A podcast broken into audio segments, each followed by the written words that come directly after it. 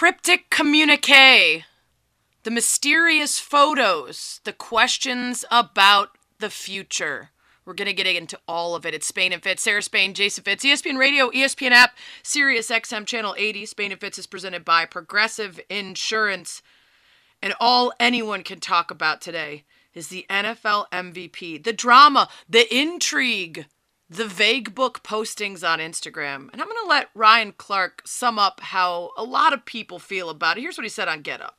I think Aaron Rodgers understands this now. I think he understands that he finds himself intelligent. He finds himself very engaging. And you know why he finds himself engaging? Because every time he does something, we dummies engage. And this is just another time that we're doing that because we know that there's uncertainty in his future, or at least he's made us believe that there's uncertainty in his future. He knows if he does something like this, it's going to be talked about. Dude is not stupid at all. He's also now become somewhat of a media darling, whether it's because you love him or you hate to hear him. We all listen.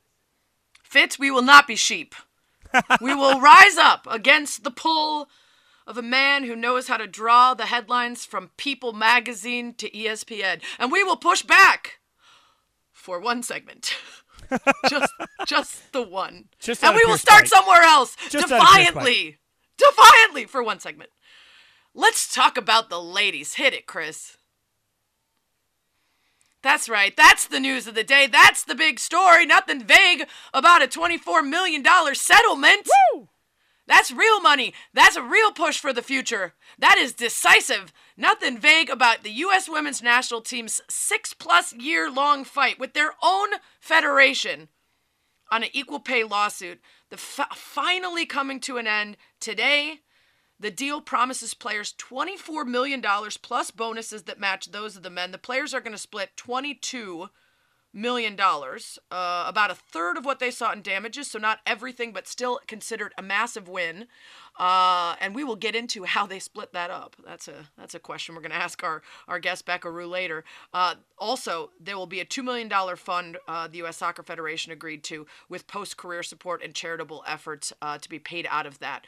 Fitz, Megan Rapinoe, a friend of the show, was on G M A today to talk about this day.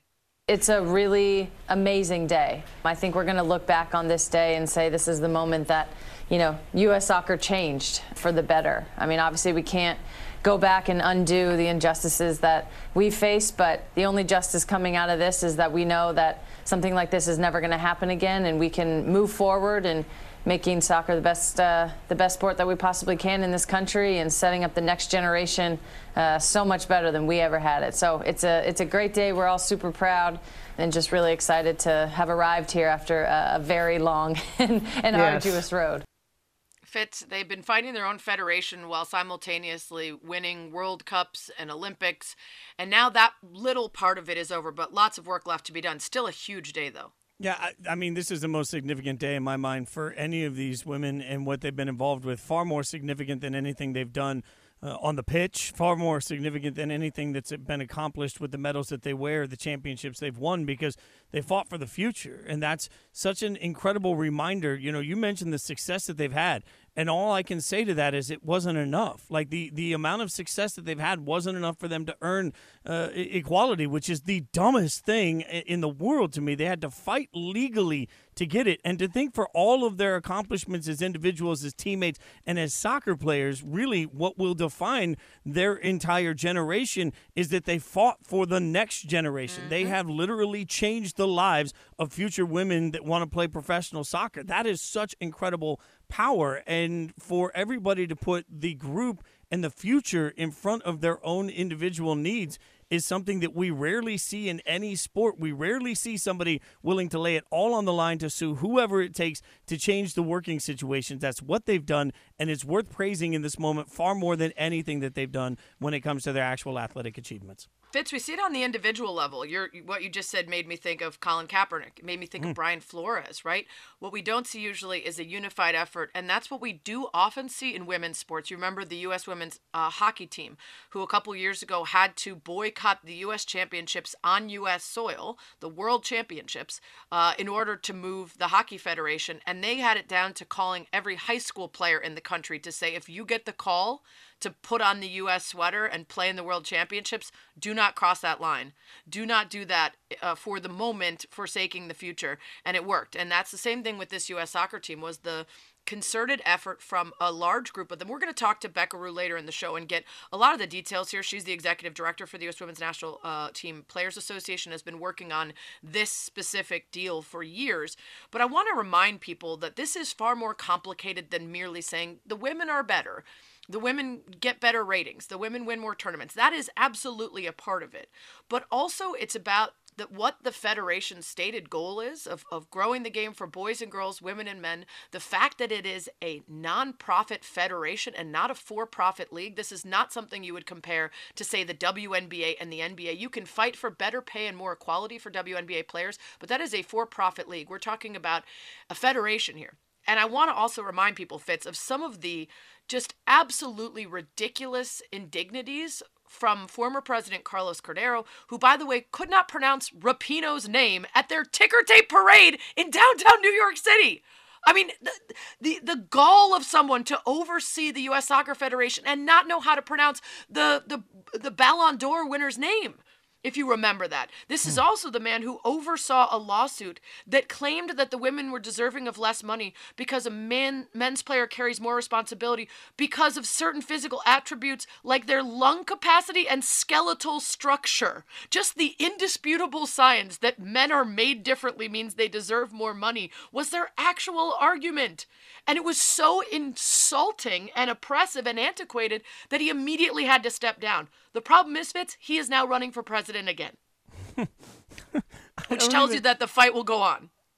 And the crazy thing is that this fight has to continue. You know, there there should be a point where, and this is where, you know, we always talk about on this show, you know, trying to to reach better levels of equality and trying to be better allies. And and I will credit the men's union uh, that did step out and speak loudly in support of the women getting more, and uh, and spoke loudly that they believed that that was deserved. But at some point, like, why is it such a fight for people to get the treatment they deserve? I, I just don't understand why, as a general sport, you aren't looking at it and saying, how can we give all of our athletes the best they possibly can get because of what they give to the sport that they play? We, and, and I don't care whether well, that's a soccer I, conversation or a baseball one. Like, well, across the board, that seems smart. Here's the problem, too, Fitz, is, is that it's not even about doing the right thing. There is so much baked-in misogyny that decision-making is actually against the best interests of the people involved, whether that's U S Soccer Federation, whether that's FIFA. They are billions to be made from from advancing the women's game, and they are deliberately leaving those dollars on the table. It's the same argument we heard around the N C double A, where they have undervalued the women's N C double A tournament by sixty million dollars a year oh for years. Why are we leaving that money on the table when we know that everything is driven by greed? Because the power of misogyny is even stronger. Because the deeply held beliefs of those in charge that women are not valuable is so strong that they manage to blind themselves to the potential revenue. And that tells you just how deeply baked in it is if they're choosing that over money. Yeah, I, here I was thinking money ruled everything, and apparently keeping women in their place rules yes. everything to some people. Yes. And that's, like, that's just, just saying that, like, just... just feels gross. I'm sorry. Like I, I, It is gross. And, You're right, and, though. Uh, Becky Sauerbrunn has said that the men's national team has worked with the U S women's team during C B A negotiations. They've been in on multiple sessions. They've cooperated. They've traded proposals. And the fact that that C B A that they intend to finish coming up will be with both in mind and, and a joint one, I think will strengthen everything. Um, But yeah, man, I mean, this is a huge day, but the fight does not end when Carlos Cordero is throwing his hat back in the ring. And you have to hope the sponsors that pulled out when he was insulting last time around are ready to show up again this time if he tries to get that that bid. Spain and Fitz is presented by Progressive Insurance. You could save big when you bundle your auto, home, motorcycle, R V, or boat. Visit progressive dot com. We'll get back to the women and their victorious day. But I guess we got to give Aaron Rodgers a little bit of attention. He so desperately wants it. Hear why he's super grateful. Next, Spain and Fitz. It's Spain and Fitz. We're going to be rocking awesome Lady Power songs all night. We're pumped about the settlement for the U S Women's National Team. Again, we'll get into some of the details of that a little bit more, but this is... Uh, Six plus years in the making. This is huge. It's Sarah Spain, Jason Fitz, E S P N Radio, E S P N App, Sirius X M Channel eighty. Uh, let's talk about Aaron Rodgers. Uh, no, he posted we some. To? Well, we don't okay. have to, but okay. um, he did provide us with content, so I guess thank you. Okay. Um, the cryptic Instagram post about gratitude, showing love for Shailene Woodley, who we're now starting to believe maybe he hasn't broken up with. We're not sure. All the sources uh, talking to People and Us Weekly and such may be wrong. His uh, post did not appear to be about the past, nor did his comments today on the Pat McAfee show. Uh, but he started with the quote, "Gratitude is the wine for the soul. Go on, get drunk," by Rumi, and then a series of posts thanking Shailene, sh- thanking uh, people from his his world that have helped him, the Q B room, the whatever the Friday crew is, teammates, and uh, at the end said, "To everyone else, spread love and gratitude, you beautiful people, and read a book once in a while, too, while you're at it. Love and peace." Hey, yeah, everyone, you know what? Educate yourself like Aaron Rodgers so that you can spread as much misinformation as possible. Read a book while you're at it. Uh, here's what he said to Pat McAfee today about the reasoning behind his cryptic social post, which might surprise you. Unless you've gone through certain experiences um, and had, you know, uh, frustration and, and, and been near the bottom and then get near the top and understand the uh, the beauty in life. And uh, I think that's, then you might say things about that. That's a cryptic message. I mean, there's nothing cryptic about gratitude. So when I come out, my first thought is just intense gratitude for the people in my life. And that's not every person in my life that I mentioned. And, and there's other people to, to highlight in the credit, but that was just where I was at. I was going through some old pictures from the last year and felt an intense amount of gratitude uh, for the life that I have and for the lessons that I've learned and the growth that's happened over the last year and the people who've been a part of that uh, that journey. And Fitz, when he says, "When I got out," this is what he's talking about. When Pat McAfee asked him about his future, he mentions a cleanse. Yeah, let me just put this disclaimer out right away for the few people watching that are tuning in just for a specific uh, maybe news or decision. There will be no news today, no decision on, on my future. Uh, as I was texting with you yesterday, I just got out of a twelve-day Panchakarma. Uh, look that up. Uh, I know you did after we talked. Uh, but it's a cleanse that you know originated in India. It's been going on for thousands of years. And it's something I've done in the off season, so I'm just getting my head above above the sand now and uh, seeing what's going on out there. But um, but no decision about my future today. Hmm.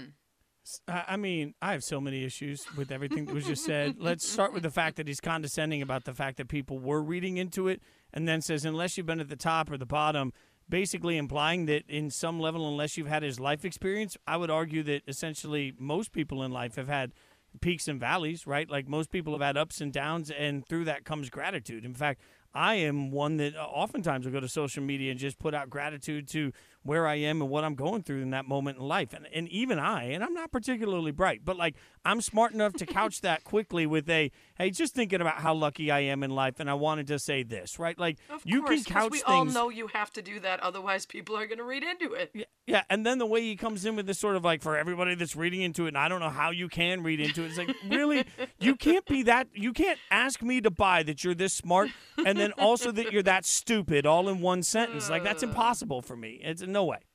Yeah, I agreed. Uh, his his point being, uh, why would you ever read into that? And then also, um, while simultaneously posting, you know, clearly the most cryptic things to get us all talking. He likes it when we're talking about him, and that's what we're doing. But but I will say, uh, the cleanse uh, that that we have been given details. Apparently, someone did Google it, as he suggested. I don't know if they also read a book every once in a while too. But the person who Googled it. Uh, is uh, under the Twitter name M N Researcher, um, and uh, looked up at, at Veeth underscore Daniel, looked up the Panchakarma cleanse.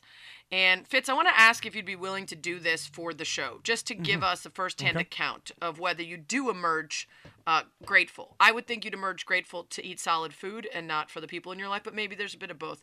Uh, number one, you do three days of ghee therapy, where you consume ghee until you evacuate at both ends. And ghee is like a, a butter, right? Like so, I, I feel like it that's... is.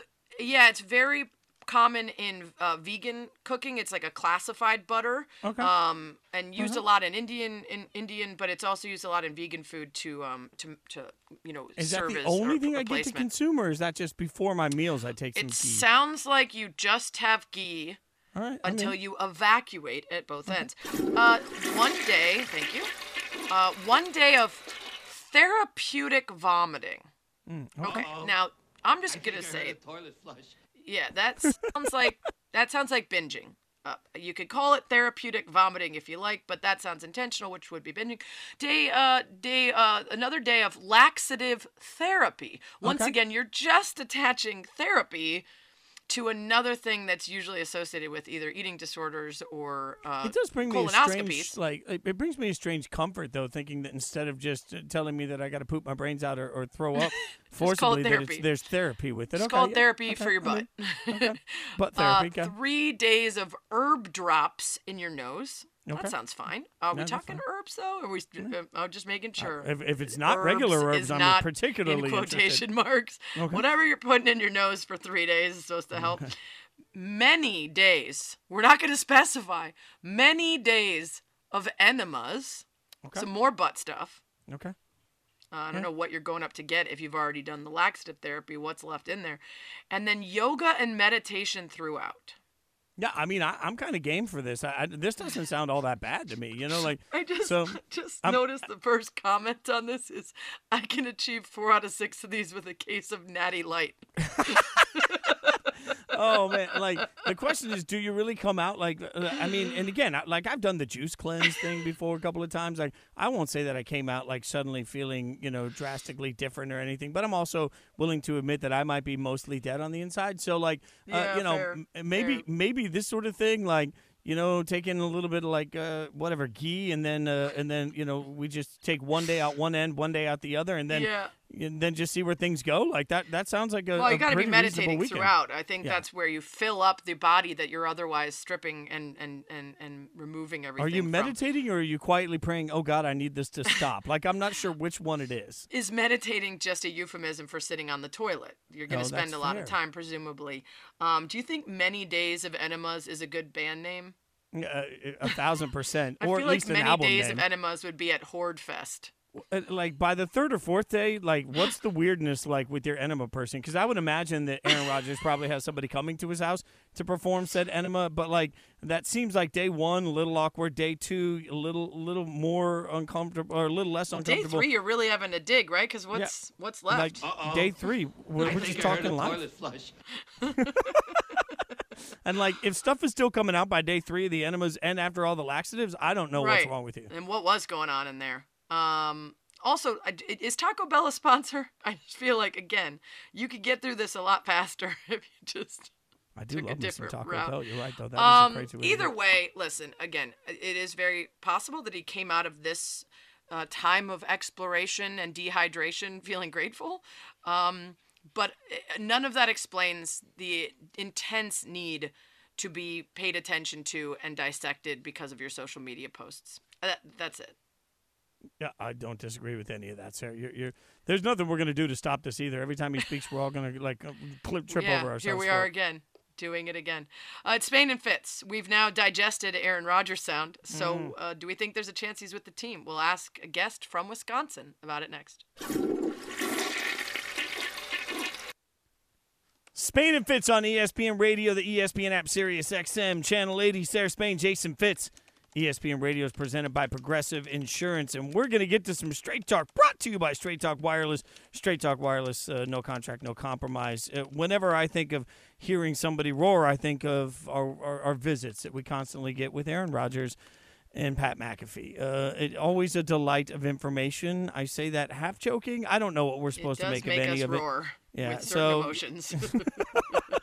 It makes us something. Uh, so we're going to get some insight from E S P N Milwaukee's Jen Latta, our bestie. You can check her out on Jen, Gabe, and Chewy on E S P N Milwaukee ninety-four point five.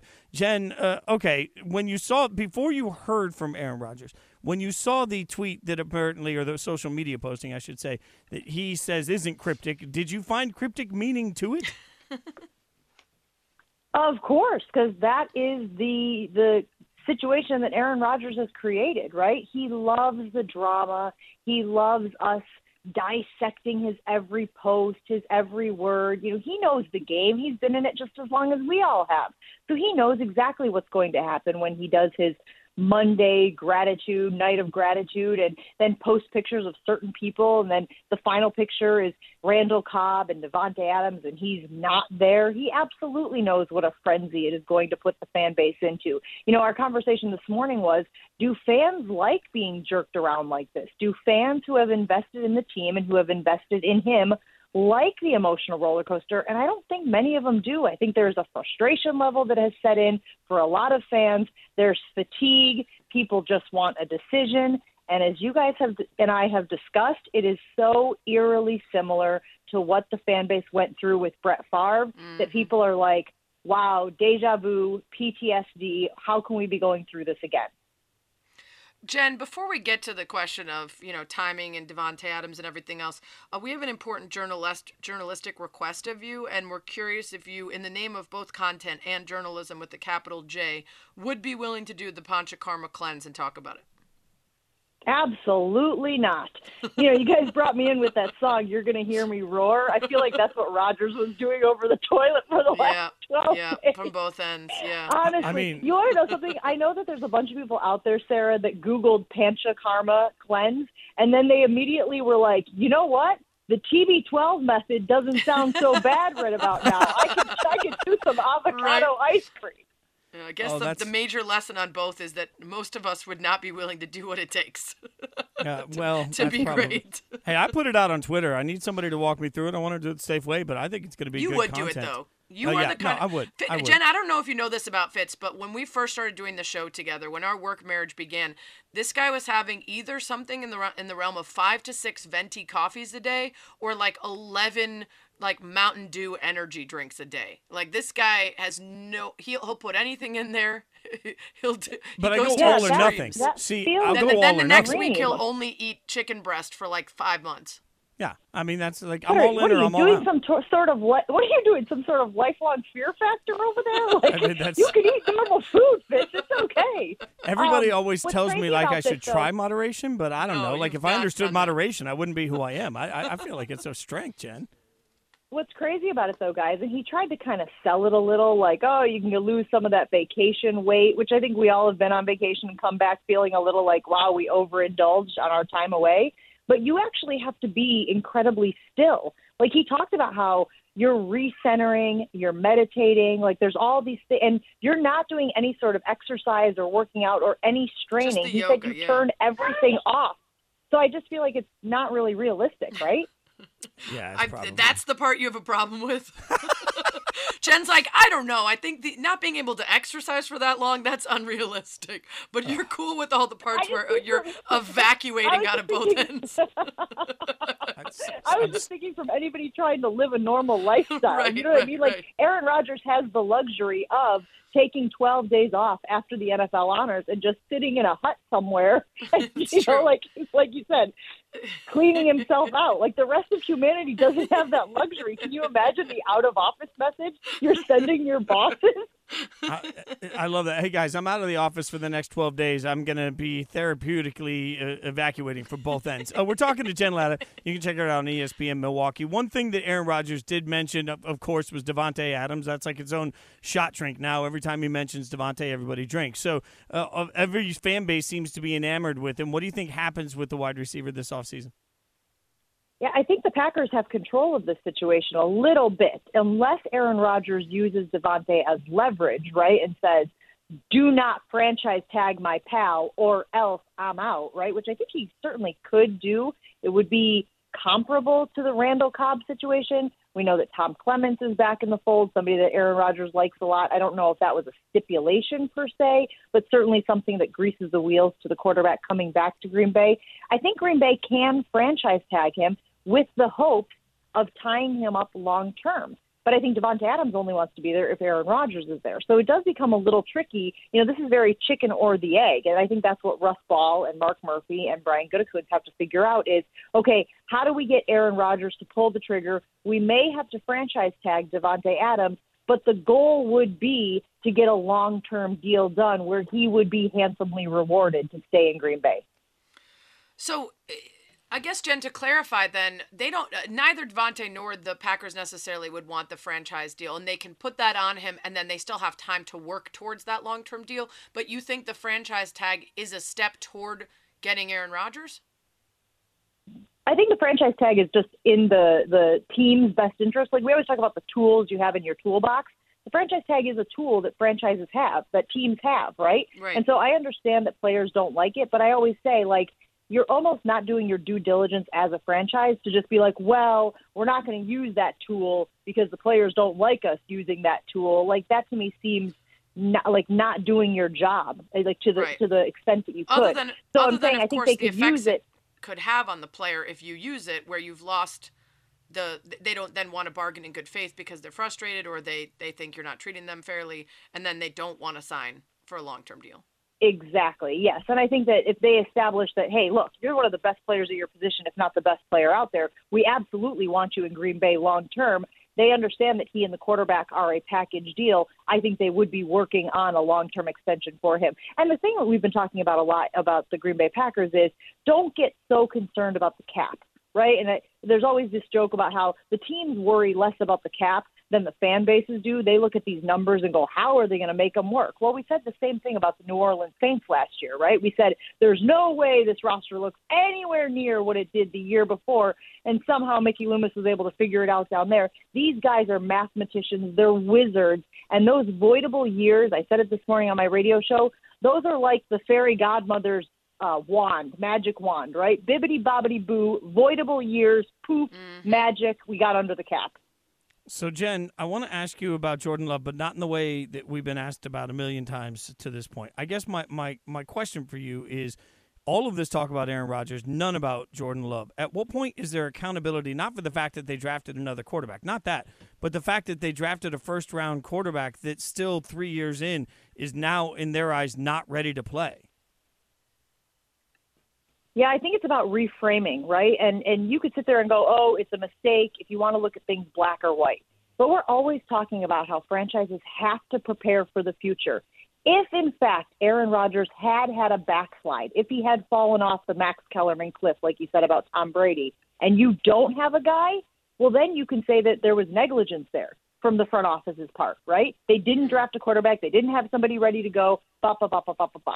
So I say it's always better to have somebody. Maybe he didn't progress the way you wanted him to sitting behind Aaron Rodgers, but I also talk about the chaos that this kid has been thrown into, and every time he steps on the field, how it's some sort of referendum on the front office, and you've got Rodgers feuding with the front office, and like this, this guy, Jordan Love, has just been put right smack in the middle of this soap opera, and he didn't ask for any of it.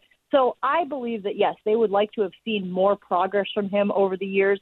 People who have seen him work out, and obviously we've seen one start from him when Rodgers was out with COVID, just say they haven't seen the flashes that they see from other quarterbacks who do step in, out of that backup role into a starter role, even in a limited capacity. And so there are still questions about what he can do, which is a huge reason why Green Bay is desperately clinging to the hope that they can convince Aaron Rodgers to come back.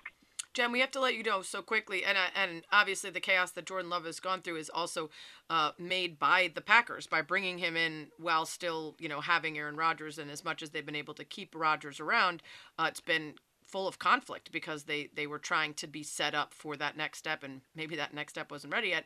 Um, do you think that the Davante Adams timeline will in any way then get us the answer more quickly, or do you think Aaron Rodgers will make use of them being able to franchise tag him to drag this out? I don't think anything happens definitively with Davante Adams until they know what Aaron Rodgers wants to do. I think that those two are attached. I think Rodgers will want to know what their plan is for Davante, and he will then, you know, there'll be some good faith negotiating that, okay, if you guys decide on this, maybe it's not done today, but you plan on doing it. And I think that the relationship is in such a good place now that they're going to give each other the benefit of the doubt in those negotiations. So, look, they have been so close to the vest with all of these conversations. Uh, you know, we wouldn't know about this stuff unless Rodgers goes on Pat McAfee every single week. So I don't right. know that we're going to get an answer within the next week or so, but I think those two are inextricably tied, and we'll know about Davante's future and we'll know about Aaron Rodgers' future very, very similarly in the timeline. Listener to one, listen to her on E S P N Milwaukee ninety-four point five. Jen Latta, Jen, always appreciate your time, my friend. Thanks for hanging out with us. Thanks, guys. Tune in to the E S P N Daily podcast, by the way. Gets you a deep dive into a single story from one of E S P N's hundreds of reporters, presented by Supercuts. Download, subscribe, and review E S P N Daily, available wherever you enjoy your podcast. Okay, strong words from a former teammate about Zion Williamson that you have to hear. Plus, I waited over two hours in line for something today. Am I crazy? We'll talk about it next. Spain and Fitz on E S P N Radio. If you're not watching First Take on Tuesdays, you're missing out on the delight known as J J. Redick. J J. Redick has not minced words when it's come to battling basketball knowledge uh, with Stephen A. It's been a delight. He also has not minced words when it comes to calling out players that he played with. We'll get to that in a second, because you got to hear what he had to say about one superstar former teammate. But before we get there, Sarah, I'm going to admit to you today that I did something you're not going to approve of, and uh, it took a lot of my time. And, uh, you know, we I, I know we are we are both very busy people, and sometimes yes. it's hard to keep up with everything that, that we've got going on. But yesterday, I got an email to my inbox, and it was Sony telling me direct that I had won the lottery opportunity to try and win a P S five. Ooh. Now, I've been trying to get a P S five win? since wow. they came out. Yeah, you had to win the lottery just to get in to try, and then so... Then do you I, buy it? Yeah, well, if you're lucky, because just because you got the lottery invite doesn't mean still you'll be able to buy one. Limit one wow. per household through this process, but... I, uh, you know, I, I did a little bit of research. I read a little bit on Reddit. It told me to go ahead and log in uh, two hours early. So exactly two wow. hours before it hit, I hit the little button, and it put me in a virtual queue. Then I had to wait in that queue, keep my laptop open, keep everything going. And then I got into the actual waiting room once the queue opened two hours later. And it took about thirty-five, forty minutes. All of a sudden, bam, opened up. I was in the store. I was able to buy a P S five. After years of waiting, I felt, but here's what's strange about it. I felt this nostalgic pull to like when I was a kid, and I'm going to be old man on the block for a second. Like when I was a kid, if Ticketmaster, if tickets were going on sale, you had two choices. You could call Ticketmaster, or you could go stand in line at the box office. Those were your only two options. Like the internet didn't exist when I was in high school. So, uh, you know, so at some point you had to look around and say, okay, I want to go see Bon Jovi. That means you're either going to call the Ticketmaster hotline for hours and hope that you eventually get through, or you're going to camp out like a day and a half early and try and get to the front of the window. I actually found myself nostalgically feeling back to those old days, thinking, man, I kind of miss the madness that used to be having to get some things in life. Like, I was more happy that I got a P S five because of that childhood sort of tie back.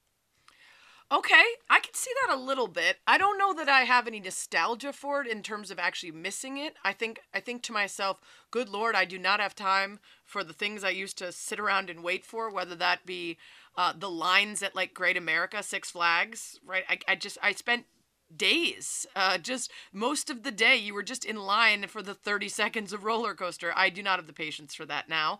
Um, Or I, the other thing I could think of is I used to go to concerts with my one friend, and certain bands, uh, we would not buy tickets. We would wait outside the friends and family window. We would check in with them when we got there, and then we would stand around and wait for the band to release back tickets that weren't claimed by the friends and family. Mm-hmm. And then you could buy them at face value, and you'd be really close usually because they were good tickets that they were holding and didn't need all of. Um, and that would often take some real, you know, talking to and and kind of, you know, being nice to the people at the window and waiting around and making sure you're still visible so they'll call you over. And that that could be a real waiting game right up until the concert started, but it was worth it at the time for me. Uh, now I'm, I, I just uh, don't go, or I pay my way to have the experience I want. Yeah, all I kept thinking about when the you benefits of getting older, like, and having a job. You mentioned roller coasters. The first thing I thought is, like, now I'm the guy that's constantly like, "What's the fast pass program? Like, I'll pay extra. Right. Like, just yes. make make sure I don't have to wait in line." Well, we'll put it out on Twitter. Ask you guys if there's a yeah. nostalgic pain in the butt thing that you remember from your childhood that, that you, you kind of miss. miss. Yeah, yeah, yeah. We'll see. Maybe uh, maybe we'll get some good answers there. In the meantime, we got a good answer from J J. Redick about Zion Williamson. Now, for anyone not paying attention, Zion injured and has been rehabbing, as we've talked about on this show a couple of times, in Portland. He's nowhere near the team. But the fact is, the team, the Pelicans, traded for C J McCollum, and Zion hasn't spoken to him yet at all. Now, maybe that's a big deal. Maybe it's not. But I'm going to look back at a former player that knows Zion well to figure that out. This is what he said about Zion not calling C J on First Take today. This just shows a complete lack of investment in your team, in the organization, in the city. I get that he's hurt and away from the team, but you just traded for one of the fifty best players in the league, a guy that's supposed to be paired with you. Reach out and say hello. I, I, I'm, I'm, this is a pattern of behavior with Zion that we are seeing again and again. And look, I was his teammate. I can describe him as a detached teammate. That, that, is, that is an accurate statement. This is just, this is basic, basic level of humanity being a teammate. Send a text to a guy when he gets traded to your team. That is just normal behavior. That's the bare minimum that you have to do. And the Pelicans yesterday sent out an email for season tickets for next year. Guess who wasn't in the email? Whose name was not in the email? Zion's. It is the bare minimum and the lowest bar. It yes, is both. Yes. Uh, I couldn't agree more. And listen, I, I have a lot of empathy for Zion. I think it must be absolutely impossible to have so many expectations while simultaneously have people predicting your demise by virtue of any number of physical ailments because of your size and the makeup of your body. And then to have a lot of that becoming true this early on. Also to be on a team with in the Pelicans that, you know, a lot of people will argue have not been able to make use of the stars in the past. Um, all of this has sort of made this situation very difficult. But simple things like being an involved teammate, being focused and being a part of things as often as you can, even while rehabbing, that's simple, man. And it, it's very disappointing. It feels like there will be a real waste of talent and opportunity and potential for this kid because not only the physical stuff, but the other stuff. Like, I, I, I don't understand not calling C J. I don't understand being so distant from the team. I also don't understand Spain and Fitz, Sarah Spain, Jason Fitz, uh, the mindset sometimes where you haven't surrounded yourself with enough people that can tell you, hey, it's what you need to do. Now, J J. Redick did mention, and I, I, there's an article on E S P N dot com that talks a little bit about him being very upfront with Zion Williamson a couple of times about, man, there's certain things you just have to do when you're part of a team. So maybe there are people around Zion and he's just not listening. But whether it's Zion's camp, whether it's Zion's agent, whether it's the Pelicans as an organization, it, there's an obvious need for somebody to step in and say, hey, these are the sort of things that are expected from you at this level, and these are the things you need to start doing for this team to buy into each other. Unfortunately, maybe I just they wonder are. Uh, yeah, or maybe that's they're, the question. Like maybe uh, maybe there are people, and he and his people aren't listening. And that's that's a concern. And then how hard can you push when you're trying to make sure that you keep somebody happy so that you don't have an A D situation all over again? Like, this is the complication that comes by the way this whole relationship's working out so far. Yeah, it does. It just leaves you with so many questions. And unfortunately, that's always going to happen when there's mystery around a situation like this. But he serves himself well by, first of all, reaching out to and engaging with new teammates like C J. And secondly, by being more transparent and vocal about what exactly is going on. It doesn't serve him in any way to be mysterious about the injury or the rehab. Yeah, that that's the weirdest part about all of this is not that Zion's rehabbing somewhere else. It's that Zion's become essentially invisible, and that's hard to figure out, hard to process for all of us. Not invisible, the U S Women's National Team. They scored a monumental victory today. We'll get all the details from an expert next. Spain and Fitz on E S P N Radio and the E S P N app. A monumental day for U S Women's National Team and the soccer world as the settlement, six-plus years in the making over the equal pay dispute, settled twenty-four million dollars going to the U S Women's National Team. How will it be divvied up? What's next in terms of the C B A and more? We'll get to it now. Spain and Fitz, Sarah Spain, Jason Fitz, E S P N Radio, E S P N app, Sirius X M Channel eighty. We're presented by Progressive Insurance. And the U S Women's National Team P A Executive Director Becca Roux joins us now. Becca, thanks for the time. I know you've been in C B A negotiations, so long day for you. Celebration and then more work. Uh, let's just start from the beginning here because I think we have to do this discussion fair by talking about how it's not just equal pay, equal pay. There was some real sticking points as to why uh, the contracts of the men's and women's teams were different and all of that that had to be sort of uh, reconciled in this fight, right? Hey, Sarah. Hey, Jason. Thanks for having me. Yeah, Sarah, that's right. I think we can get into some real nitty-gritty on how these contracts have been negotiated in the past, and today it was about an acknowledgement by the Federation and settling the past back pay. That is what this settlement does, and we are currently negotiating what forward-looking pay looks like and achieving equal pay in both areas. The initial lawsuit filed back in March of twenty nineteen. How would you describe the process to get to this point, Becca? Long. Um, yeah, as Sarah mentioned, it's six years. So really, to even be able to file the lawsuit, the players had to be able to first file individual charges with the Equal Employment Opportunity Commission. And then once the E E O C had done their investigation, they issued a right to sue letter, and the players had a deadline by which they had to sue, and they did that on March eighth of twenty nineteen. And here we are almost three years after the lawsuit was initially filed, six years after the initial um, complaints were filed with the E E O C commission or charges. And the players have settled contingent, and this is a big contingency, and largely points to what my work does is on us, it's contingent on us ratifying a new collective bargaining agreement. Becca Roux, the executive director of U S. Women's National Team Players Association, with us here on Spain and Fitz. Yeah, let's talk about C B A negotiations. It feels like the announcement of this and including the contingency there means that you feel like probably you're on the doorstep, or it must be close, right, if you're tying them together?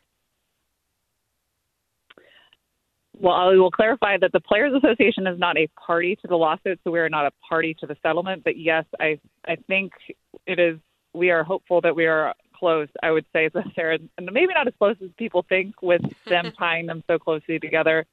We have a lot of work to do um, through the next at least month, I would say. So today was very exciting. forty-eight pages of contract language was discussed via Zoom and passed over the table from our side to U S Soccer, and they will turn that around, plus probably another fifty pages that are out there floating around too. So it's it's really exciting stuff, riveting well, in C B A negotiations. Quick follow on that. Uh, how how important will it be for the men's team and their representatives to be on board in these discussions in order for this to be resolved as, as a contract that, that is a, applicable to both sides? Thankfully, we have been working with the Men's National Team Players Association, uh, the representatives of the men's players, and they were, for instance, present at bargaining today. So we are coordinating on our various proposals. And so I think in order for us to achieve the ultimate goal of equal pay, we are working to address the concerns of both sides, both men's players and women's players. So it's important. Becca, while I understand that the Players Association isn't part of the lawsuit specifically, you're dealing with a collective bargaining and negotiation on the heels of a lawsuit. How difficult is it to keep sort of everybody calm and, and go through this process in a way that doesn't get contentious?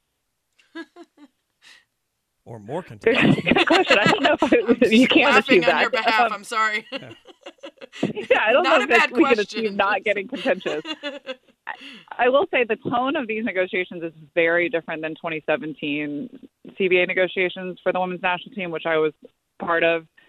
And this, but this C B A negotiation has been incredibly complex because up until the end of January, we were also coordinating with the N W S L Players Association on their first collective bargaining agreement, because part of our C B A oversaw our players play in the N W S L. And then we also had to coordinate with the litigation attorneys, and we still are. And then we also have the men's national team P A. So usually when you're dealing with a collective bargaining process, we would talk to our members and we would figure out what our members are willing to do. And then we would go negotiate with U S Soccer. And honestly, that sounds so simple now. And I almost yearn for that. But instead, I have to talk to our members and then also talk to those other three parties and then go talk to U S Soccer. Mm. Has been a lot of the process. It's complicated. It's Spain and Fitz, Sarah Spain, Jason Fitz, talking to the executive director of the U S. Women's National Team Players Association uh, after the historic settlement today in the fight for equal pay with U S Soccer. Now the C B As are are in the in the works, and, and there's also a new president of U S Soccer that will be voted on. Uh, Cindy Parlow Parlow Cohn has been, a, a, what I've heard from all the conversation, a big part of getting this deal done. But she is not uh, officially elected. She uh, is running against former Federation President Carlos Cordero, who resigned from his post after the legal filings defending the Federation side of this equal pay lawsuit uh, were antiquated and, and insulting. Uh, it included arguing that women deserve less money because of their skeletal structure and lung capacity. Mm. Uh, just some of the worst stuff I've ever read. And uh, backlash was swift, including from lots of sponsors. He's running again. Inexplicably, uh, what would you put uh, uh, as a percentage likelihood of him actually winning, and how detrimental would it be to likely conversations around the C B A and otherwise for the women's side if he were to be reinstated? It it takes a certain type of person to rerun, doesn't it, Sarah? It sure I, does. I don't know what his chances are. I think that U S soccer politics are complicated. I would like to say definitively that he doesn't stand a huge chance. I think there's always a chance. But the Athlete Council, per the Ted Stevens Act and the amendments recently, has thirty-three percent of the vote. And then the N W S L, M L S, U S L Pro Council has another, I think, twenty and change percent. So you just need a simple majority to win this election, and I think numbers-wise, it works not in, in Carlos's favor. I also think Cindy has, not just to mention why the reasons why Carlos had to step down, but Cindy does deserve credit, a lot of credit, in addition to the players deserving a lot of credit for this settlement. It's amazing when you have women in leadership, and especially a former player in leadership that understands. And Cindy herself was discriminated against. If you go back to this equal pay fight, did not start six years ago. It started in the nineties. It started with Saudi and Cindy and their very respective teammates saying, we're not going to show up to the nineteen ninety-six Olympics unless you're paying us equal bonuses to the men. So this is a long-standing fight. And when you have somebody sitting in a position of power that understands it from the other side, but also is fighting to try to mend all the the wounds that have been created by mostly men, um, it, it is we we got here because of that. And I think Cindy deserves a ton of credit, and I hope that then shows up in the election results personally. Becca, what do you think the biggest challenge is for U S uh, women's national team for the next decade? Well, I hope it's just winning on the field, because I think that's what this decision today leads us to, or the settlement agreement announcement today. I hope we can say the the women, like most men, male athletes, male athletes generally aren't having to fight for equal pay. They're There's other advocacy that they can probably turn their attention to, which I think will be welcome change, but they can also just focus on, focus on hopefully defending their titles on the field, including the World Cup in twenty twenty-three. And uh, sort of uh, interestingly, their fight for equal pay and their dominance on the field is what has resulted in a lot of resources and investment across the world in women's soccer, uh, which is making it tougher for them to defend those titles. Uh, they're, you know, uh, feeling the pressure more so in part because of uh, the, the incredible example that they've set across the globe, which is impressive and, and challenges them even more. Becca, thank you so much. I know you had a really long day. This stuff is pretty sticky, and we will continue talking about it, and we appreciate your insight. Thanks, Becca. Sarah, Jason, thank you guys. Have a good one. Becca Roux, Executive Director of the U S Women's National Team Players Association. You can follow her at Becca Roux, R O U X, on Twitter. Spain and Fitz presented by Progressive Insurance. Progressive makes bundling easy and affordable. Get a multi-policy discount by combining your car, home, motorcycle, commercial, auto, and more. All your protection in one place. Bundle and save at progressive dot com. Coming up, the ending of the Michigan-Wisconsin college basketball game has sparked a lot of convos about handshakes. Well, now Michigan State head coach Tom Izzo is weighing in. We'll hear what he had to say next. It's Spain and Fitz, Sarah Spain, Jason Fitz, giving you all the girl power tonight. I had woman power. So we're celebrating the U S Women's National Team's historic win in the equal pay fight. It's E S P N Radio, E S P N app, Sirius X M Channel eighty. We're presented by Progressive Insurance. That's the big news of the day, but the news keeps coming in.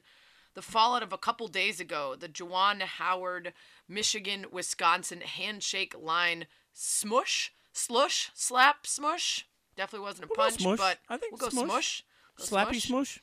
That's, there you go. Uh, now we're doing sloppy swish, Mokiko, S N L, deep cut. Okay. Uh, M S U's Tom Izzo spoke out about some of the fallout, which is people saying maybe we don't need handshake lines anymore.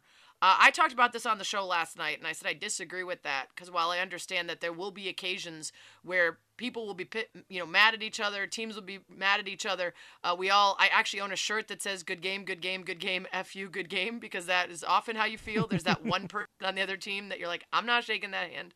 Uh, but regardless, part of it is to reconcile at the end that you've engaged in a sporting adventure together, and now it's over, and now you have to have the perspective to now respect your opponents and the competition enough to just shake hands on your way out, even if it's a dead fish shake. Izzo, in response to people saying we should get rid of it, had plenty to say. Talk shows, there are suggestions, silly as they may be, that we should do away with the handshake line now. Oh my God. You, have you heard that? Oh my God, I have. And I do got to comment on that, since that's not insulting to anybody. That to me would be the biggest farce, joke, ridiculous nature of anything I've ever heard of. We've already taught these poor eighteen-year-olds that when, when, you know, you're told to go to class and you don't like it, you can leave. We've already told these kids if you're not happy, you can do something else. We've already told these kids that it's hard to hold them accountable, and now we're going to tell them to not man up and walk down a line on someone who's kicked your butt and have enough class to shake their hand is utterly ridiculous. So if the president said it, I think he's full of it. If the best coach in America said it, I think that gets me way more than this incident. Not shaking hands. Um, That's typical of our country right now, you know. Instead of solving the problem, let's make an excuse and let's see if we can uh, just, instead of confronting and demanding that it changes, let's eliminate it so that we don't have those problems. Let's let's let's try to do that. That's that's perfect us right now. That's not perfect me. That's not happening here. So if some team doesn't want to shake hands, you're going to see fifteen of my guys walk down and shake. We're going to shake air, and I'm going to shake air, and then we're going to leave. Fitz, what's your response? I mean, first and foremost, the thought of shaking air does sound kind of comical. Um, uh, look, I, I don't uh, – I mean, I love the fact that Izzo's that worked up over a handshake. I don't really care one way or the other about the handshake in general. I think what got lost in this somewhere for a lot of people is that this isn't about the kids. This was about the two grown-ass adults that acted this way in the handshake line, and and then the kids that followed that lead, sure. But we're, we shouldn't have to eliminate problems like a handshake for grown adults walking by each other. I, I think that's the part of it that really hit me the hardest is, you know, whether whether or not you love or hate the concept of a handshake afterwards, I don't really care that much. I, I'd love to be passionate about most things, as Izzo is about that, but that's not going to fix anything when you've got coaches that are running their mouths at each other and putting themselves in this situation. So I, I don't see why we need to change rules to protect adults that should know better. Uh, you're reminding me of a classic Le Batard bit. I don't care about anything as much ever as he cares about this not being the United States of Tortorella. Uh, it's, a, it's again a deep cut, but go back, go back and look it up.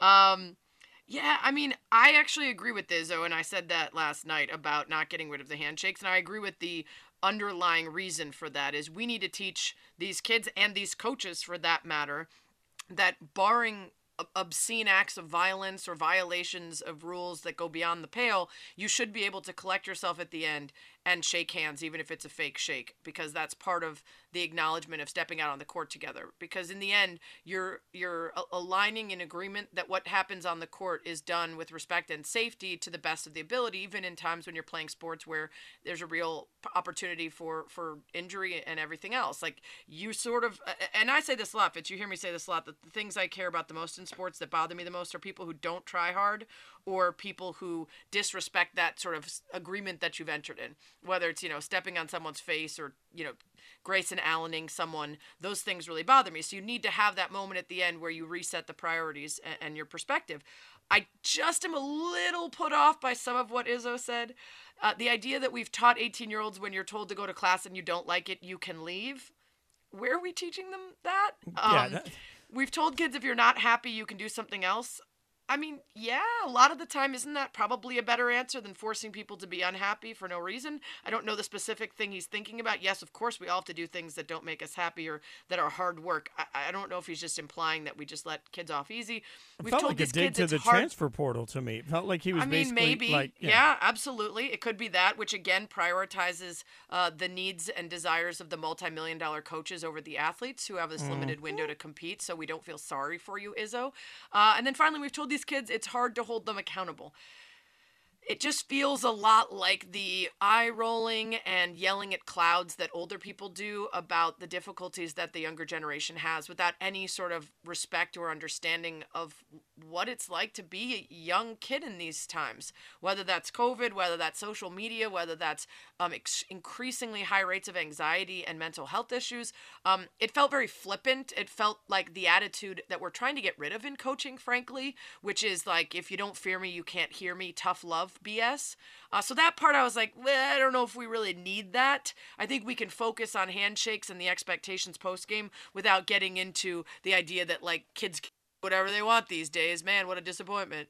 Yeah, I think that's the, like, the other wasn't necessary, right? Like, we didn't right. need the commentary on player movement or empowerment. Like, I think all these things can be true. Like, I think there's an entrepreneurial spirit that exists to kids today that didn't exist in my generation. Kids, as they come in to college, are immediately thinking, how can I get my slice of the pie to do what I want to do the way I want to do it? And I, I think that's something that schools should be cultivating and, and trying to help create more of. So empowering kids to understand the power that their brand has and, and how to go out and market themselves and the opportunities they can make for themselves, I think is a beautiful part mm-hmm. of the development of college basketball. We can say all of that on the one hand, and then on the other hand say, but also at the end of a game, you you need to shake hands. Like, that's just the way it's done. And I, I, I don't know why they're not mutually exclusive.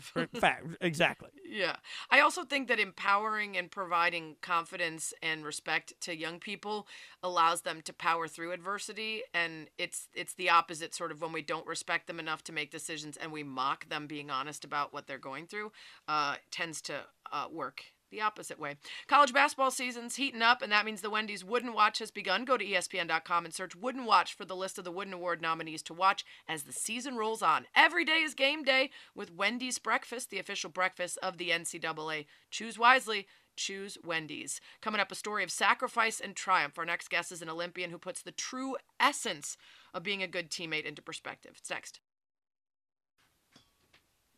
Spain and Fitz on E S P N Radio, the E S P N app, Sirius X M, Channel eighty. Sarah Spain, Jason Fitz.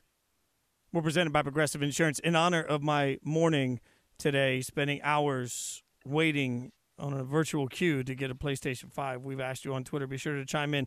We'll get some responses in a little bit. Something from your childhood that was a pain in the ass that you actually kind of miss, you know. So we're getting some good stuff out there. And by the way, I got a P S five, so like I feel good about uh, my my decision. My time was Should my time I assume was well you'll spent. Be less prepared for every show from here on out? Well, that's the, the glory. Every I buy one of these every few years, and then every few years I realize that I only play it like six times a year. So I don't know what I'm doing anymore. Uh, I, I just I think I just felt like spending stupid money. All right, uh, let's get to something actually important now. As we're joined by Brittany Bowe, uh, one of uh, the amazing Olympic speed skaters from Team U S A. Brittany, thanks so much for the time. I, I can only imagine the acclimation back into normalcy is is difficult, but this was such a strange Olympics for so many of us watching between the time change and COVID and everything going on in China. From an athlete's perspective, give us sort of the sense of what the experience was like for you.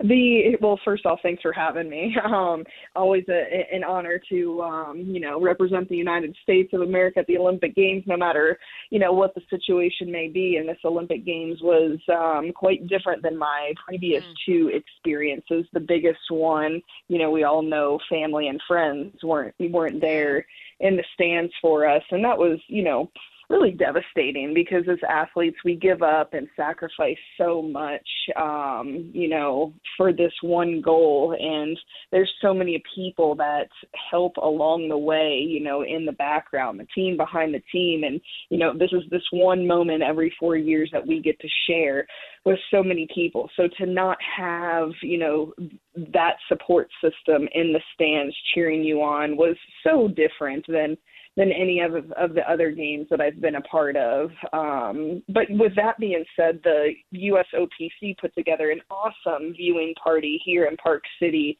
for family and friends. And I think that really helped kind of void that gap for the athletes and the families um, to, to share a, a special moment there. So that, that that was really cool. It was fun for us to watch for sure, even when there was a slight delay, to see the excitement of the family members. It was it was really cool. Brittany, you made a lot of news before you even left for the Olympics. Uh, your teammate, your good friend, your training partner, Erin Jackson, slipped during the five hundred meter trial, and her chances of competing in that event, which she was the best in the world, that w- took a hit. You stepped up and you gave her your spot so she could commete, compete, and she ultimately won gold. Did you consult with anyone before making that decision, and how did you how did you decide that you were selflessness selfless enough to do that? I mean, you know, we've all seen that sports can, you know, create opportunities for so many people, um, uh, for, you know, different circumstances, different reasons. And for me to, you know, relinquish my five hundred meter spot to give Erin an opportunity to make history um, was an absolute honor. I did not consult with anyone before making the decision. And I spoke with Erin briefly the night of that five hundred meter slip. And I told her, I just gave her a hug and I told her, you know, you can rest easy tonight knowing that if it comes down to me giving up my spot for you, um, there's no doubt in my mind that, that that was hers. I mean, she went into the Olympic trials as the five hundred meter World Cup leader, um, you know, and for me, that decision, you know, that, that was so much bigger than me. Um, you know, as athletes, we're, you know, solely measured based on performance and results. But at the end of the day, you know, as humans, as friends, as teammates, what really matters is, to me, is creating that, you know, a positive impact and just, just making a difference in the world around me. So, you know, totally honored to, to give her that opportunity. And at the end of the day, she, uh, she, she did it. it. It was only her on that start line, and she, you know, wrote the finish to that storybook ending. We're talking to U S. Olympic speed skater Brittany Bowe. She's part of Team Bridgestone along with Nathan Chen, Elena Myers-Taylor, Erin Jackson, and Mark McMorris. So uh, for all of that, uh, amazing, but you also got some hardware of your own. You won the bronze in the one thousand meter Olymp- uh, event. That's your first Olympic medal uh, from a solo uh, competition. What what was the difference like for you breaking through as a solo instead of part of uh, a, a team?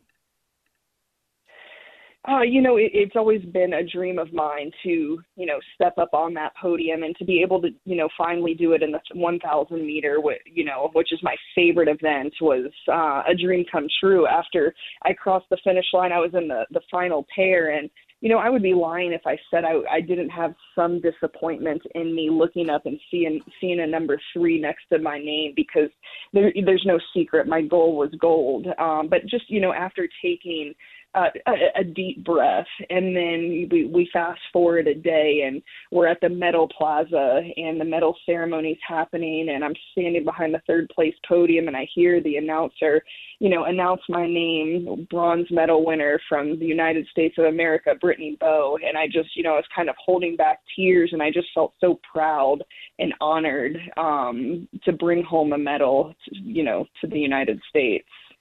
Brittany, I'm like holding back tears during this interview because you made it sound so simple what you did for Erin, and it was not simple. I mean, very few people actually live up to what we describe as the meaning behind sports and the expectations of camaraderie and teamwork, and you actually do. It's it's really incredible. You could follow her at Brittany Bowe on Twitter. U S. Olympic speed skater, won the bronze in the one thousand meter um, and gave up her spot for a teammate who ended up winning gold, and I believe became the first Black athlete to, to get a speed skating gold, which is just unbelievable story. Uh, you know, you have an interesting background before you even got into uh, skating, played basketball for Florida Atlantic.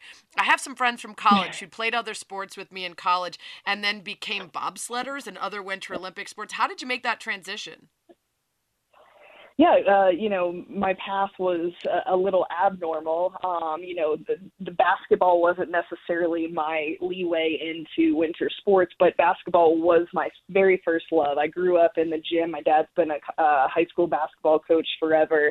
Um, you know, I'm dribbling a ball as soon as I can walk during during halftime and stuff there. But my my, my path to Winter Olympics came from inline skating on rollerblades, and a lot of – the speed skating Olympic team, the history or the funnel or pathway has been through inline skating. Inline speed skating is um, a Pan American sport. It's a world championship event, but it's not an Olympic sport. So the U S Olympic and Paralympic Committee um, a number of years ago now created a, a system to fund some of the top inline skaters in the U S and, you know, give us an opportunity to try our hand at uh, at speed skating. So long story short, I, you know, went to college for four years, played D one ball, and I was, you know, had my set, sights set on playing basketball overseas with, like, this ultimate goal of maybe getting into the W N B A. Um, two thousand ten was my graduation year, also during the two thousand ten Vancouver Winter Olympics. And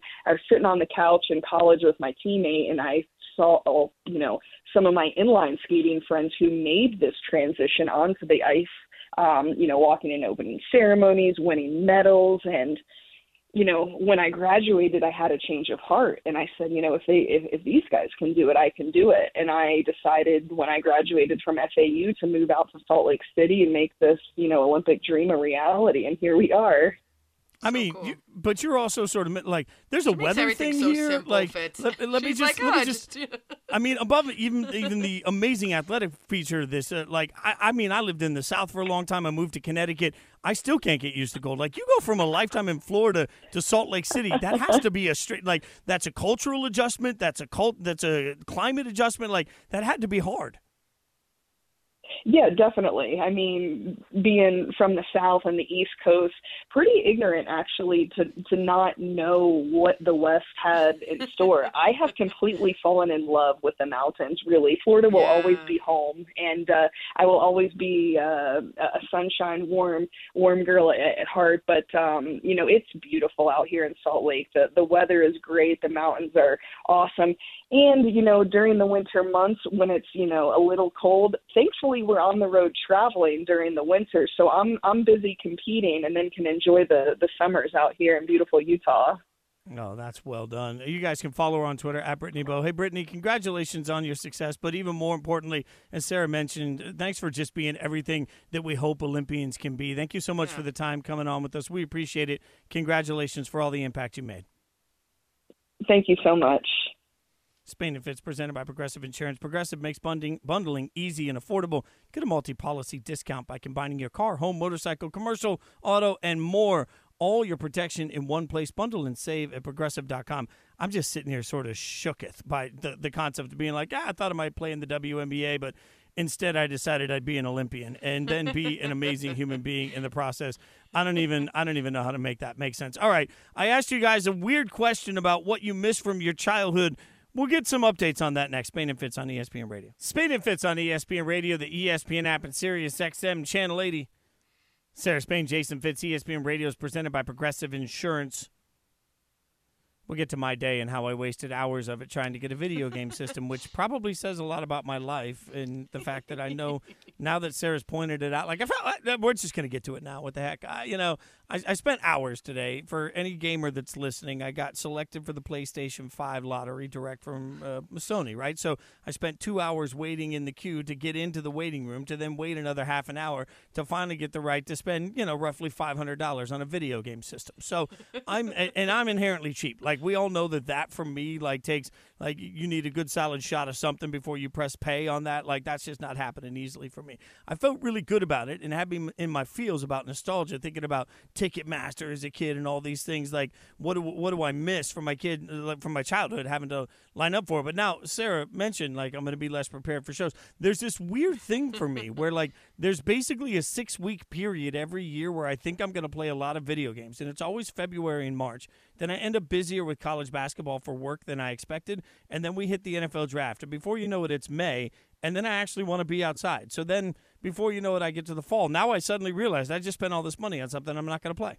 Yeah, it's it's called clout status. You just want to tell everyone that you have a P S five, and you want the feeling of having the money to buy a P S five. Now, I don't blame you for any of that, but I feel like that's part of it for sure.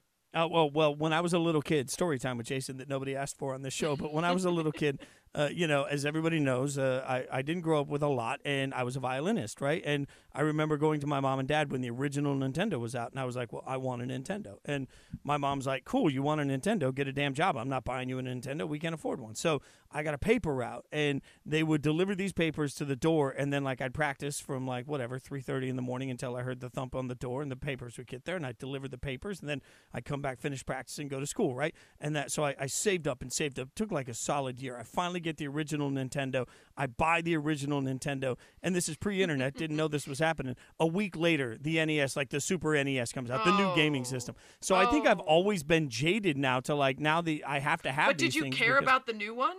Because I guess that's the thing is, especially as a kid, I wouldn't have cared about needing the next new one because I wasn't. It wasn't comparative to me in that way. It was like, oh, if I like playing it, I like playing it. I don't need the next best one. I'm the same way with like the iPhone though. I don't go out and get the newest one every time there is one. I don't need the new iPhone, but the video game systems didn't back then support the old systems. So they stopped making Nintendo games almost immediately after I bought the Nintendo. Oh, so you so, couldn't get new games. Right. So then you got to buy the, the Super N E S. And, like, because most of what I play are sports games, and those rosters change all the time. If you wanted to play with the guys that you were watching every Sunday, you know, if you're playing Tecmo Bowl and you right, want to be the Raiders. True. Like, that's so true. that's that's now, like. You know, it's uh, easier is if you're just the athlete yourself, and then there's always games to play. Yeah, well, you know, some people will transition from a future W N B A career to being Olympians. Some right. of us worry about our thumbs, like and that's P S five. Like. You know, uh, by the way, thumbs. Speaking of your P S five and your two-plus hours waiting for it, we asked people if there's anything that was a pain in the ass from the childhood that they kind of missed because your waiting today reminded you of waiting on Ticketmaster phone calls for tickets. Uh, we got some funny ones. I think one of my favorites is a uh, regular listener at Jeff Norman ninety who said, I miss going to the library to do my own research. Uh, it was. It was a good place to do research. Research, the library. You know, read a book every once in a while. You know, mix in a book every once in a while. Aaron Rodgers wants us all to. Um, mm-hmm. Mad Loya says scheduling T V shows. Everyone watched the same show at the same time and then talked about it. No spoiler alerts, but also no pause the show so I can get a drink. That is so true. I mean, mm-hmm. you, like I was just thinking about that the other day. I was thinking about the O C for some reason, and I was like, I really had to be home for the O C or else I missed some mad drama. Like you couldn't just. It was pre. I mean, we had a V C R for most of it. You could tape a lot of those, but you got you had to watch most things live. Um, at Monsters Vink, asking your mom to get off the phone because you got to chat with your friends on A O L Instant Messenger, and then she does, and then the dial takes seventeen and a half minutes to connect. Uh, yeah, I think we again, all remember quick, that. uh, not, not not me, because remember. That didn't even exist when I was in high school. Like, A O L what? wasn't a thing when I was in A I M, high school. What? What? You're not that old. Yeah, no, the, there was no... I, first time I was ever in uh, on the internet, I was already graduated from high school. No, because I was in A I M chat rooms when I was, like, in sixth grade. Well, I, I, when I... I, I did not uh, have a computer it didn't make at it home. To Vegas. I actually typed my senior papers on a typewriter in high school. Oh my like we didn't have God. a com- we couldn't afford a Fitz, computer. You're not so that old. It was ninety-five. Like ninety-five, the computers were not affordable. We did, my my school didn't even have a computer lab. Like uh, we, we I did not go to what? a particularly oh, like okay. I guess yeah. Nice. We had school. we had computers from like when I was really young, and we had the same. It was like a duck or a goose that taught you how to type. Mm, no, if no. Hit me up in the Menchies if you remember what I'm talking about. There was some sort of animal woman that was like the standard for learning how to type on the computer. Um, I also like the person who said uh, Stratomatic cards and dice. You had to keep score in a notebook to do all your own stats for um, like baseball, the original fantasy baseball. Um, Blockbuster. It's Friday night. Your homework's done. Mama's in a good mood. She's taking you, and all the good games and movies are gone. Oh, man, true. I used to. Someone like, said that. Someone said that, too. Going to Blockbuster and not being able to rent the movie that you wanted, but you still survived. I used to stand, like, I'd walk through Blockbuster for a solid two hours just looking for the right movie. Like, as, as as a young adult, like, living in Nashville when I first moved there, that would be like my, well, I got nothing going on. I'll just go to Blockbuster. Two hours later, I come out with a movie I've never heard of. I'm like, this looks good. Really? Because, like yeah. see, we oh, would yeah. do the thing where we would get the same movies over and over.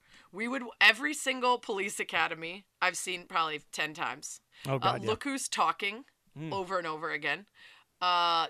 Do you remember the movie? I think it was called Toy Soldiers. It had like very young Sean Astin and Brendan Fraser, oh, and yeah, like yeah, yeah. a bunch of that. rich kids were at a boarding school and it got taken over by terrorists. We watched uh-huh. that one over and over and over again. Um, Big, I've seen Big one hundred eighty times. I would uh, always would just, just walk the, the aisles ones. and like I'd, I'd read every box and be like, yeah. Huh. Uh, and then, nothing much like I am now, like I'll go through Netflix for like an hour and then be like, yeah, there's nothing here. I'm done. I'm going to go watch Impractical Jokers again. Like, I'm the worst. Uh, someone said waiting in line for a midnight showing of a movie to get a good seat. I didn't realize that that's not a thing anymore. People don't wait in line and camp out for like Star Wars or whatever. No, because you your seats are pre-assigned now. You go into the app and you buy your seats in advance. So it's all, oh, that's all fair. Already done. Yeah. Wait, so those people that were waiting weren't even buying – they were buying tickets. They were buying tickets and then they wanted to get a good seat? Yeah, but, I mean, it, it wasn't that long ago that nothing was assigned in theaters, you know? So, like, yeah. you, you had to wait to try and get a seat. You were hopeful to get a ticket, and then you had to fight everybody to try and get in first. Now, you know, you go to the app, you reserve the tickets, you scan your phone when you walk in, and you already Buy know exactly where you're sitting. Three glasses of wine in advance. Yeah. Oh, yeah. Brought to your seat. Uh, this one I do not have any nostalgia for. The thrill of getting a roll of film developed. What mm. pictures are on it? You know, do you have red eye? Do you Are your eyes closed? Like... It It is funny to remember, but that was brutal. And you'd be like, no, that was the only picture I have of me and Michael Jordan, and Charles Oakley's finger is in the corner. That is an actual specific example. But you know what I'm talking about? Like, I oh much God, prefer yeah. being able to look at it and be like, no, you guys look like trash. Let's take another. I realize that sometimes when it comes to the dogs, because, like, Winnie and Samantha were just old enough that I didn't have a smartphone when, when I adopted them, when I got them, and they were little. So I have so few pictures because Your you would have needed to... Your dogs are twenty phys- years old? Well, no, when Winnie and Sam passed, they were sixteen-ish. Yeah, so, yeah, right around there. Yeah, I'm old, Sarah. Remember, I'm no, you're to be... not old. You're a late adapter. I yeah, well. I had a smartphone my, like, sophomore year in college. I mean, I, I, I didn't I I didn't get an iPhone that, that early. I mean, I don't remember when I did, but I remember my earliest memories of cell phones from the early two thousands were the ones that you had to wait till nights and weekends to make calls on. Like so, oh my I, you know, God, you were yeah. such a grandpa. I know. I just and there's a, there's a weird gap. Like I'm right in that right. I'm going to be forty-five in a couple of months. Like I'm right Ew. in that, that. Yeah, Ooh, it's real. That's real. Tune in tomorrow oh. night for college basketball action. Virginia hosts Duke. Coverage begins at six thirty p.m. Eastern on E S P N Radio and the E S P N app. I won't have to watch that game, though, because I'll just play it on the PlayStation. I won't have yeah, it. Yeah, there you go. I'm just wondering what you're going to be like when you're actually old. Oh, like, my there are God. people who are, like, young at heart. You're the opposite. You sound like you were raised in the nineteen forties.